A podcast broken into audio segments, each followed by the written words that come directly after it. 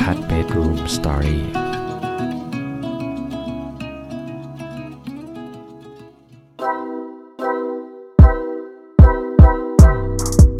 สวัสดีครับเพื่อนๆทุกคนครับ ยินดีต้อนรับทุกคนเข้าสู่เพื่อนกันคุยจนดึกนะฮะโดยอยู่กับผมโฟกนภัทรก็เรื่องที่ผมอยากจะมาแชร์ให้กับเพื่อนๆในวันนี้เนี่ยเป็นเรื่องที่ผมได้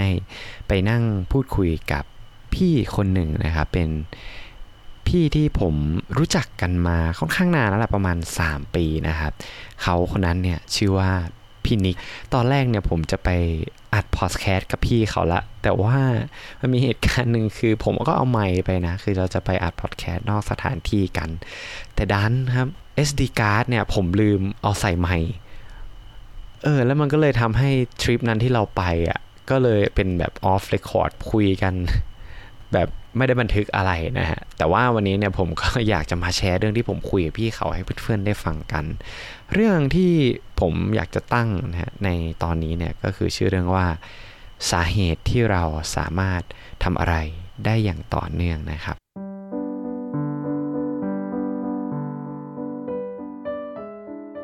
เพื่อนๆอาจจะสงสัยว่า เอ๊ะ แล้ว ไอ้เรื่องที่เราไปคุยกับพี่เนี่ยมันมันน่าสนใจอะไรนักหนาถึงต้องมาแชร์นะฮะพี่นิกเป็นพี่ที่ทำงานที่เดียวกับผม แล้วก็อีกหนึ่งอย่างครับที่น่าสนใจก็คือแกเป็นยูทูบเบอร์ซึ่งตอนแรกอะผมก็ไม่คิดว่าแกจะสามารถที่จะทำ YouTube แล้วสามารถมีเงินเลี้ยงตัวเองได้แบบเงินเดือนน่าจะมากกว่างานประจำด้วยซ้ำอะผมก็ถามนะว่าเอ้ยพี่ไอวิดีโอที่พี่ทำอะต่อเดือนพี่ได้ประมาณเท่าไหร่ทำจาก YouTube อย่างเงี้ย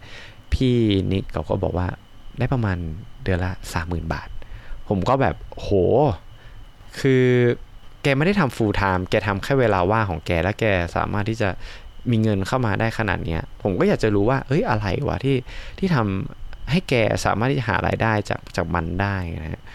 แล้วบวกกับอีกอย่างก็คือ เราก็รู้กันว่า YouTube เนี่ยคือมันก็ไม่ใช่คนนะครับที่ที่เราจะทำได้แล้วมันได้เงินขนาดนี้ ซึ่งในช่อง YouTube ของพี่เขาเนี่ยพี่นีเขาทำเป็นแบบช่องภาคการ์ตูน นั่นแหละ แต่ว่าสิ่งที่เด็ดกว่านั้นนะฮะ ก็คือแกโพสต์วิดีโอทุกวันไม่หยุดเลย ตลอดระยะเวลาเกือบหนึ่งปีไอสาเหตุเนี้ยมันเลยทำให้ผมสงสัยว่าเฮ้ยอะไรอะที่ทำให้พี่นิกะสามารถอัพคลิปได้อย่างต่อเนื่องแล้วก็แบบไม่หยุดไม่หย่อนอะไรขนาดเนี้ยเราก็เลยถามไปว่า เฮ้ยพี่แล้วอะไรอะที่ ทำให้พี่ทำ YouTube อย่างเงี้ย ได้มานานขนาดเนี้ย แล้วอัพคลิปทุกวันขนาดเนี้ย วันนี้เนี่ยผมก็สรุปมาให้กับเพื่อนๆได้ฟังกันนะครับ มีอยู่ 3 สาเหตุด้วยกันที่พี่เขาได้ได้เล่าให้ผมฟังนะ สาเหตุที่1นนะครับพี่เขาบอกว่า ก็ทำในสิ่งที่ชอบสิเออคือคำตอบเนี้ยมันเป็นมาจากที่ว่าผมถามพี่เขาว่า พี่แล้วทำไมพี่ถึงเลือกเอ่อทำแนวเกี่ยวกับแบบภาคการ์ตูน ทำไมแบบไม่ทำเป็นแนวอื่นอย่างเงี้ยพี่เขาบอกว่า เขาก็มานั่งทบทวนตัวเองว่า เฮ้ยเออเขาชอบอะไรเงี้ยโมเมนต์ไหนไม่รู้แหละเขารู้สึกว่าเขาเป็นคนที่อ่านการ์ตูนทุกวันอยู่แล้ว แล้วประเด็นก็คือในใน u t u b e หรือว่าในวิดีโอสื่อวิดีโออะไรพวกนี้มันยังไม่มีใครพากการ์ตูนเรื่องนี้เลยเออแล้วแกเป็นคนชอบอ่านการ์ตูนไงแกก็เลยโอเคงั้นเดี๋ยวจะลองพากการ์ตูนลงใน YouTube แล้วกัน ซึ่งการ์ตูนเรื่องเนี้ยผมก็ ไม่คิดว่าตอนมันจะเยอะขนาดนี้มันเป็นการ์ตูนจีนนะมี 2,000 ตอน เออ ตอนนี้แกเกือบจะทำมาปีหนึ่งแล้วแกยังเพิ่งอัพได้ 700 ตอนเอง คือนับถือมากนะฮะ แล้วมันทำให้ผมได้เรียนรู้ว่า เฮ้ย ถ้าเราเจอในสิ่งที่เราชอบหรือว่าเราทำในสิ่งที่เราชอบจริง ๆ เนี่ย อืม มันน่าจะทำให้เราสามารถทำอะไรได้อย่างต่อเนื่องจริง ๆ อืม นั่นแหละ แต่ว่ามันก็จะมีใครหลาย ๆ คน หรือแม้กระทั่งบางทีก็ตัวผมเองด้วยว่า ถ้าเราไม่รู้ล่ะว่าเราชอบอะไรเราจะทำยังไง ก็ผมว่าลองสังเกตจากพี่นิกก็ได้ คือพี่นิกแกพูดเลยครับว่าแกตั้งคำถามตัวเองว่าแกชอบอะไร สิ่งที่แกทำแบบบ่อยๆอะเออในเวลาว่างแกทำอะไรเงี้ยเออแกก็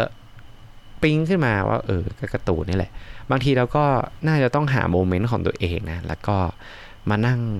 วิเคราะห์กับตัวเองว่าเฮ้ยสิ่งที่เราชอบอะมีอะไรบ้าง แล้วอะไรที่เรารู้สึกไม่เบื่อเลยที่ได้ทำมัน สาเหตุที่สองนะครับที่พี่นิกได้บอกกับผมแล้วผมก็วิเคราะห์มาเนี่ยก็คือทำทันทีครับ คือเขาจะบอกว่ากับดักอะของคนที่แบบคิดแต่ว่าไม่อยากทำอะไรก็คือรอเมื่อเราพร้อม พี่นิกเนี่ย คือแกต้องไปดูย้อนดูวิดีโอแรกๆของแกแล้วแกภาคการ์ตูนนะไม่ได้มีไม์เป็นหมื่น ไม่ได้มี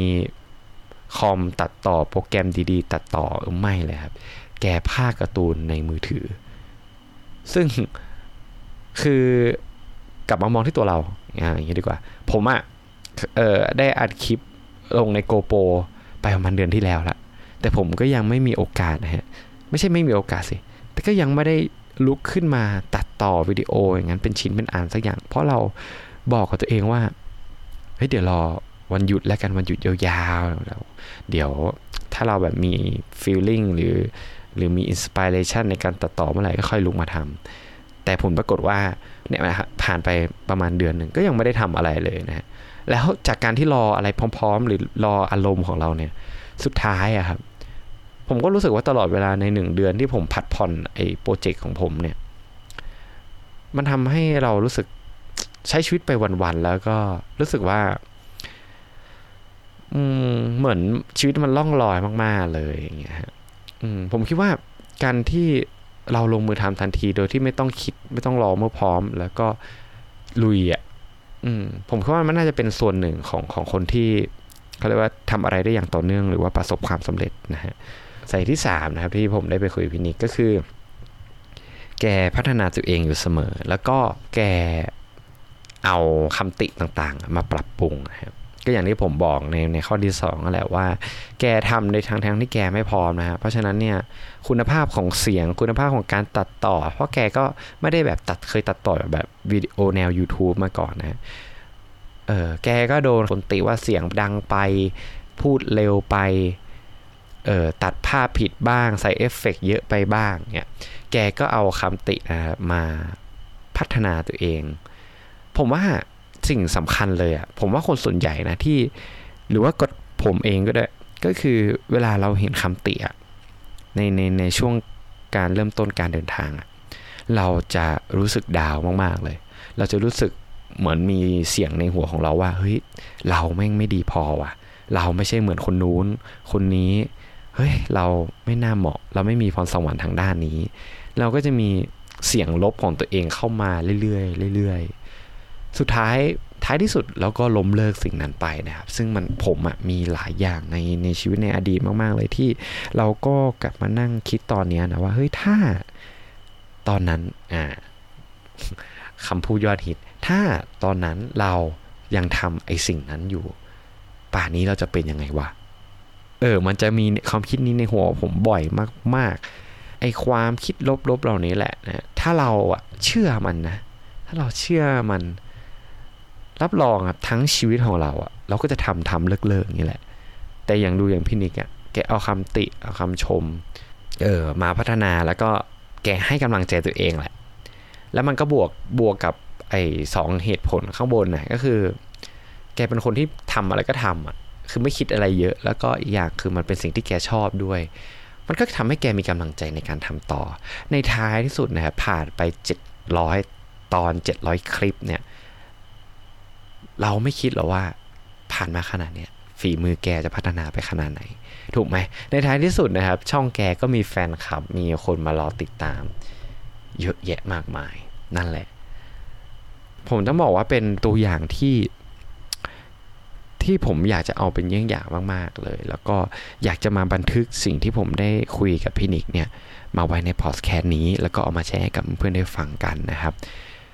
ก็สรุปนะครับสาเหตุอะที่เราสามารถทำอะไรได้อย่างต่อเนื่องเนี่ยก็คือ หาสิ่งที่เราชอบ แล้วลงมือทำทั้งทที่ยังไม่พร้อม เราต้องตระหนักไว้อยู่เสมอว่ามันต้องมีอุปสรรคแน่นอน แล้วมันต้องมีคนหลาย ๆ คนมาติเรามามาดูถูกเรามาหมิ่นประมาทเรา แต่ทั้งนี้ทั้งนั้นเนี่ยสิ่งที่เราทำอะเราไม่ได้ทำให้คนอื่นถูกไหมแต่เราทำให้ตัวเราเอง เพราะฉะนั้นเพื่อนที่ดีที่สุด คนที่เราจะเชื่อมากที่สุดก็คือตัวเองนะครับ แล้วคนที่เพื่อนๆเนี่ยควรที่จะให้กำลังใจมากที่สุด ก็คือตัวเราเองนะครับ แล้วก็อย่าเชื่อความคิดลบของตัวเอง อย่าเชื่อมันจงเชื่อในสิ่งที่ดี ๆ กับตัวเอง แล้ว เราเชื่อว่าในปลายทาง พอเรามองย้อนกลับไป เราจะขอขอบคุณตัวเองที่เราฝ่าฟันมันมาได้ และทำมันอย่างต่อเนื่องนะฮะผมก็อยากจะเป็นกำลังใจให้กับเพื่อนๆที่กำลังค้นหาตัวเองกำลังมีความฝันหรือว่า อยากที่จะเปลี่ยนแปลงตัวเองนะครับ ลองเอา 3 สิ่งนี้ครับสสาเหตุที่ผมได้ไปคุยกับพี่นิกลองมาประยุกต์ใช้กันสำหรับคืนนี้นะครับ ผมโฟกนภัทต้องขอลาเพื่อนๆไปก่อนแล้วเรามาเจอกันใหม่ในตอนหน้านะครับ ฝันดีครับทุกคน บ๊ายบาย